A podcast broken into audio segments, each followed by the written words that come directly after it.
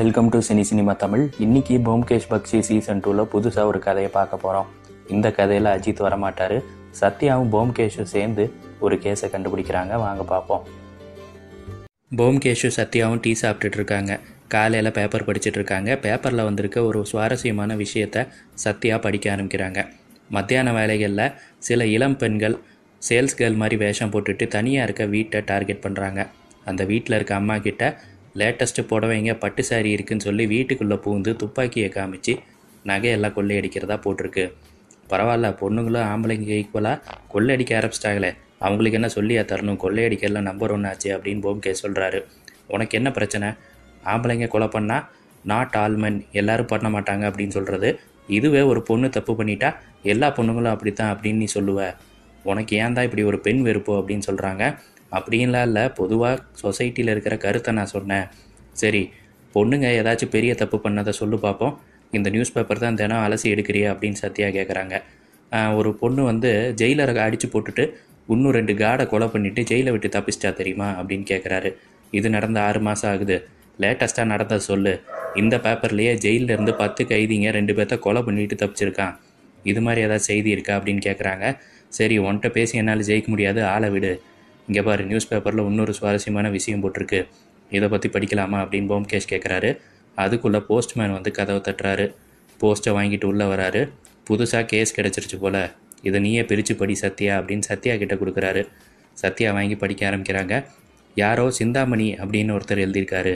முழு பேர் சிந்தாமணி குண்டு. அவருக்கு சொந்த பந்தம்னு யாருமே இல்லை. அவர் தான் உங்களை கேஸை சால்வ் பண்ணுறதுக்காக கூப்பிட்ருக்காரு சரி மேலே படி அப்படிங்கிறாரு. எனக்கு சொந்தமாக மூணு வீடு இருக்குது ஒரு வீட்டில் நான் இருக்கேன். மீதி ரெண்டு வீட்டை வாடகைக்கு கூட்டிருக்கேன் ரெண்டுமே தனித்தனி வீடு பக்கத்து பக்கத்தில் இருக்கும். அந்த வாடகையை வச்சு தான் நான் வாழ்ந்துட்டுருக்கேன் எனக்கு பக்கவாதம் வந்து நடக்க முடியாமல் இருக்கேன். இப்போ தான் கொஞ்சம் கொஞ்சமாக சரியாயிட்டு வருது. ஒரு பைனாக்குலர் வாங்கி வச்சு ரோட்டில் என்ன நடக்குதுன்னு தினம் வாட்ச் பண்ணுறது தான் என்னோடய வேலை. இப்படி தான் நேரத்தை கடத்திட்டு இருக்கேன். இப்படி இருக்கப்போ தப்பன் சேன் அப்படின்னு ஒரு பையன் அந்த வீட்டை வாடகை கேட்டு வந்தான். ஒரு வீட்டில் மெட்ராஸை சேர்ந்த ஒரு ஃபேமிலி இருக்காங்க. இன்னொரு வீடு காலியாக இருந்துச்சு. உடனே வீட்டை எடுத்துக்கிறேன். எனக்கு ரொம்ப பிடிச்சிருக்குன்னு சொன்னான். நானும் நூற்றம்பது ரூபா வாடகைன்னு சொன்னேன். ரொம்ப சந்தோஷம். நான் இப்போவே குடி வந்துடுறேன். நானும் என் மனைவி மட்டும்தான் அப்படின்னு சொல்லிட்டு அட்வான்ஸை கொடுத்துட்டு போயிட்டான். சாயங்காலம்லாம் வெயிட் பண்ணேன். அவன் வரல. சரி சாவியை வாங்கிட்டு போயிட்டான் நைட்டாச்சும் வந்துடுவான் அப்படின்னு நான் தூங்கிட்டேன். காலையில் அந்த பையனோட மனைவி சாந்தா உள்பக்கமாக கதவை தாப்பா போட்டு பின்வாசல் வழியாக வீட்டை விட்டு கிளம்பி போனாங்க. கையில் பேக்கோட போனாங்க. ஈவினிங் தான் வந்தாங்க. இப்படியே சில நாட்கள் போச்சு. அடுத்த மாதம் வாடகை கொடுக்க வந்த சாந்தா கிட்ட அவள் என்ன பண்ணுறான்னு விசாரித்தேன் பக்கத்தில் ஒரு ஸ்கூலில் டீச்சராக இருக்கிறதா சொன்னாங்க. சரி ரொம்ப சந்தோஷம். எனக்கு கரெக்டாக வாடகை கொடுத்துட்டா போதும் அப்படின்னு நானும் அசால்ட்டாக இருந்துட்டேன். இப்படியே சில நாட்கள் போச்சு. நைட் ஆனால் ப்ரெஸ்ஸில் வேலை செய்கிறதுனால தப்பன் சேன் கிளம்பிடுறான். எட்டு மணிக்கு லைட் ஆஃப் பண்ணிடுறாங்க. ஒரு சின்ன விளக்கை மட்டும் சாந்தா ஏற்றி வச்சுட்டு தூங்கிடுறா. நாட்கள் இப்படியே போயிட்டு இருந்துச்சு. நமக்கும் வாடகை கரெக்டாக இருந்துச்சு. ரெண்டு பேர் இருக்கிறதுனால வீட்டை யாரும் டேமேஜ் பண்ண மாட்டாங்கன்னு சந்தோஷமாக இருந்தேன். அடிக்கடி அவங்கள வீட்டுக்கு சாப்பிட கூப்பிட்டேன். சாந்தாவும் தப்பன் சேனும் எப்படியாச்சும் வந்துடுறோம் அப்படின்னு சாக்க சொல்லுவாங்க. ஆனால் வரவே இல்லை. இப்படியே மூணு மாதத்துக்கு மேலே ஆயிடுச்சு. அப்படியே போயிட்டு இருந்துச்சு. ஆனால் திடீர்னு ஒரு நாள் நைட்டு நான் பார்க்குறப்போ ஒருத்தன் கருப்பு உருவத்தில் கருப்பு சால்வையை போத்திட்டு அந்த வீட்டுக்குள்ளே போனான். அவன் போனது லைட் ஆனாச்சு அப்புறம் ஆஃப் ஆயிடுச்சு சாந்தா நல்ல பொண்ணாச்சே இவன் யார் அவன்? ரவுடி மாதிரி இருக்கான் அவனை எதுக்கு வீட்டுக்குள்ளே கூப்பிட்டா அப்படின்னு யோசிச்சுட்டு இருந்தேன். சரி அவங்க குடும்ப விஷயம் அப்படியே விட்டுருவோன்ட்டு இருந்தேன். சில நாட்கள் கழித்து நைட்டு ஒரு கருப்பு உருவம் ஓடி போய் வீட்டோட சந்தில் ஒளிஞ்சிச்சு. அதை பின்தொடர்ந்து இன்னொரு ஆள் வந்தான் அவனை இவன் மறைஞ்சிருந்து ஓங்கி கத்தியால் குத்திட்டான். பார்த்தா அது தப்பன் சேன். அந்த ஆளை நாலஞ்சு தடவை குத்தி கொலை பண்ணிவிட்டு வீட்டுக்குள்ளே ஓடி போய் லைட்டெல்லாம் போட்டு எதையோ தேட ஆரம்பித்தான் நான் உடனே போலீஸுக்கு ஃபோன் பண்ணேன். அஞ்சு நிமிஷத்தில் அங்கே வந்துட்டாங்க. இன்ஸ்பெக்டர் வீடு பூந்து ஃபுல்லாக தேடிட்டாரு. ஆனால் அவன் அதுக்குள்ளே எஸ்கேப் ஆகிட்டான் அவன் கழட்டி போட்டு ஓடின ரத்தம் படிஞ்ச துணி மட்டும் அங்கே இருந்துச்சு. சாந்தாக்கு அவனை பற்றி எதுவுமே தெரியல. அவன் ப்ரெஸ்ஸில் வேலை செஞ்சானாவே எங்களுக்கு டவுட் வந்துடுச்சு அங்கேயும் விசாரிச்சிட்ருக்காங்க இருக்காங்க. அங்கே நிறையா பேர் இருக்கிறதுனால இன்னும் சில நாட்கள் ஆகும் அப்படின்னு சொல்லிட்டாங்க. எனக்கு இப்போ என்ன பயம்னா போலீஸுடைய சந்தேகம் என் பக்கம் திரும்ப ஆரம்பிச்சிருச்சு. சிந்தாமணி நீ தானே கொலை பண்ண அப்படின்னு என்னைய மிரட்ட ஆரம்பிச்சிட்டாங்க. நீங்கள் தான் போம்கேஷ் எப்படியாச்சும் என்னை காப்பாற்றணும் தயவு செஞ்சு உடனே கிளம்பி வாங்க அப்படின்னு போட்டிருக்கு. என்ன பண்ண போகிறீங்கன்னு கேட்குறாங்க சத்யா. ஒன்றும் இல்லை இப்போ அவருக்கு ஒரு ஃபோன் பண்ணு. ஃபோன் பண்ணி அவனுடைய குரல் எப்படி இருந்துச்சு அப்படின்னு கேளு அப்படிங்கிறாரு.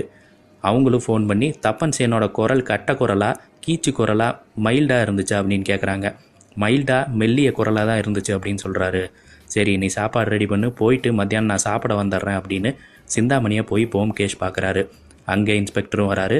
பார்த்தா அவர் போம்கேஷ் கூட படித்த கிளாஸ்மேட்டு என்ன நண்பா இங்கே அப்படின்னு கேட்குறாரு இந்த கேஸை விசாரிக்கலாம் தான் வந்தேன் அப்படின்னு சொல்கிறாரு எனக்கு என்னமோ இந்த கிழமை மேலே தான் டவுட்டு அந்த பொண்ணு சாந்தாவுக்கு ஒன்றுமே தெரில அது சரியான பேக்காக இருக்குது அப்படின்னு இன்ஸ்பெக்டர் சொல்கிறாரு அப்படியா? சரி ஒரு ரெண்டு கேள்வி அந்த பொண்ணுகிட்ட கேட்டோம்னா இந்த கேஸை முடிச்சிடலான்னு நினைக்கிறேன். வாங்க போகலாம் அப்படின்னு அந்த வீட்டுக்கு கிளம்பி போகிறாங்க போய் வீடெல்லாம் தேடுறாரு ஒன்றும் கிடைக்கல. சாந்தா பக்கத்தில் உட்காந்து உன் கணவன் உண்மையிலே ப்ரெஸ்ஸில் வேலை செஞ்சானா? அப்படின்னு கேட்குறாரு ஆமாம் அவர் என்கிட்ட அப்படி தான் சொன்னார் அப்படின்னு சொல்கிறாங்க வீட்டில் ஆம்பளைங்க யூஸ் பண்ண சாமானே எதுவுமே இல்லையே. ஓடுறப்போ உன் கணவன் அதிகமாக தூக்கிட்டு போயிட்டான்னு போம்கேஷ் கேட்குறாரு எனக்கு தெரியாதுன்னு சொல்கிறாங்க கன்னத்தில் பெரிய மச்சம் இருக்குன்னு ஹவுஸ் ஓனர் சொன்னார். அது எங்கே? அப்படின்னு போம்கேஷ் கேட்டதும் ஷாக் ஆகுறாங்க. இவ்வளோ அழகாக முடி இருக்குது என்ன சேக்கா போடுறான்னு முடியை பிடிச்சி போம்கேஷ் வேகமாக இழுத்ததும் அது கையோட வருது. அது ஒரு விக்கு காலில் வச்சிருக்க கத்தியால் உடனே சாந்தா அவங்கள தாக்க வரா. கையை மறித்து முறுக்கி அவளை பிடிக்கிறாங்க. பிடிச்சிக்கோங்க இன்ஸ்பெக்டர் இவ தான் நீங்கள் தேடுற தப்பன் சேன் சாந்தா. அது இல்லாமல் இவளோட உண்மையான பேர் என்னன்னு நான் உங்களுக்கு சொல்கிறேன் ஆறு மாதம் முன்னாடி ஜெயிலில் ரெண்டு பேர்த்த தாக்கிட்டு ரெண்டு பேர்த்த கொலை பண்ணிட்டு தப்பிச்சாலே அந்த பெண்மணி தான் இவ. இதுக்கு மேலே நீ சொல்ல வேணாம் நண்பா. இவ தான் பிரமீளா. இறந்து போனவர் ஒரு போலீஸ்காரர் ரிட்டையர்ட் ஆனவர் அந்த ஜெயிலில் வேலை பார்த்தவர் இவ மேலே சந்தேகம் வந்து ஃபாலோ பண்ணியிருக்காரு. இவ அதை கண்டுபிடிச்சி அவரை கொலை பண்ணியிருக்கா. இதுக்கு மேலே எந்த விளக்கமும் தேவையில்ல. பிரமிளாவை நான் கைது பண்ணுறேன்னு கூட்டிகிட்டு போகிறாரு வீட்டுக்கு போய் டீ குடிச்சிட்டு தெளிவாக ஹவுஸ் ஓனர்கிட்ட நடந்ததை போம்கே சொல்கிறாரு கவலைப்படாதீங்க இனிமேல் எந்த பிரச்சனையும் இல்லை. ஆண் வேடம் பெண் வேடம் இடுறதுல பிரமிளா சிறந்து விளங்கியிருக்கா. ஒரு ஃபாரின் விக்கை வாங்கி வச்சு அசல் ஒரு பெண்மணி மாதிரியே பகலில் போய் ஒவ்வொரு இடமா திருட்டு வேலையை செஞ்சுருக்கா. நைட்டு ஆம்பளை வேஷத்தில் போய் திருடியிருக்கா? இதே ஒரு வேலையாக வச்சுருந்துருக்கா? இவளுக்கு மாறு வேடம் கை வந்த கல்லனால போலீஸால் ஆறு மாதம் ஆகி இவளை கண்டே பிடிக்க முடியல. ஒரு நாள் உங்களை கூட கொள்ளை அடிக்கலான்னு அவள் பிளான் போட்டிருந்தாலும் போட்டிருப்பா. நீங்கள் எதில் சொன்னது எனக்கு சந்தேகம் வந்துச்சுன்னா தப்பன் சேன் வீட்டை விட்டு கிளம்புறதுக்கு முன்னாடியே விலை கணக்கிறாங்க அப்படின்னு சொன்னீங்க பார்த்தீங்களா அங்கேயே எனக்கு சந்தேகம் வந்துருச்சு அப்படின்னு சொல்கிறாரு சரி என்னால் முடிஞ்ச ஒரு சின்ன தொகையை வச்சுக்கோங்கன்னு ஒரு பெரிய செக்கை கொடுக்குறாரு. சந்தோஷமாக வாங்கிட்டு போம்கேஷ் வீட்டுக்கு போகிறாரு நான் சொன்னபடி கேஸை முடிச்சிட்டேன் வா சாப்பிட போகலான்னு சத்யாவை போகிறாரு நீங்கள் ஒரு நைன்டிஸ் கிட்ஸாக இருந்தால் இந்த கதைகளை கண்டிப்பாக ஆயிரத்தி தொள்ளாயிரத்தி தொண்ணூத்தேழில் வந்தப்போ பார்த்துருக்க வாய்ப்பு இருக்குது இப்போ பலருக்குமே இந்த கதாபாத்திரம் மறந்துருக்கும்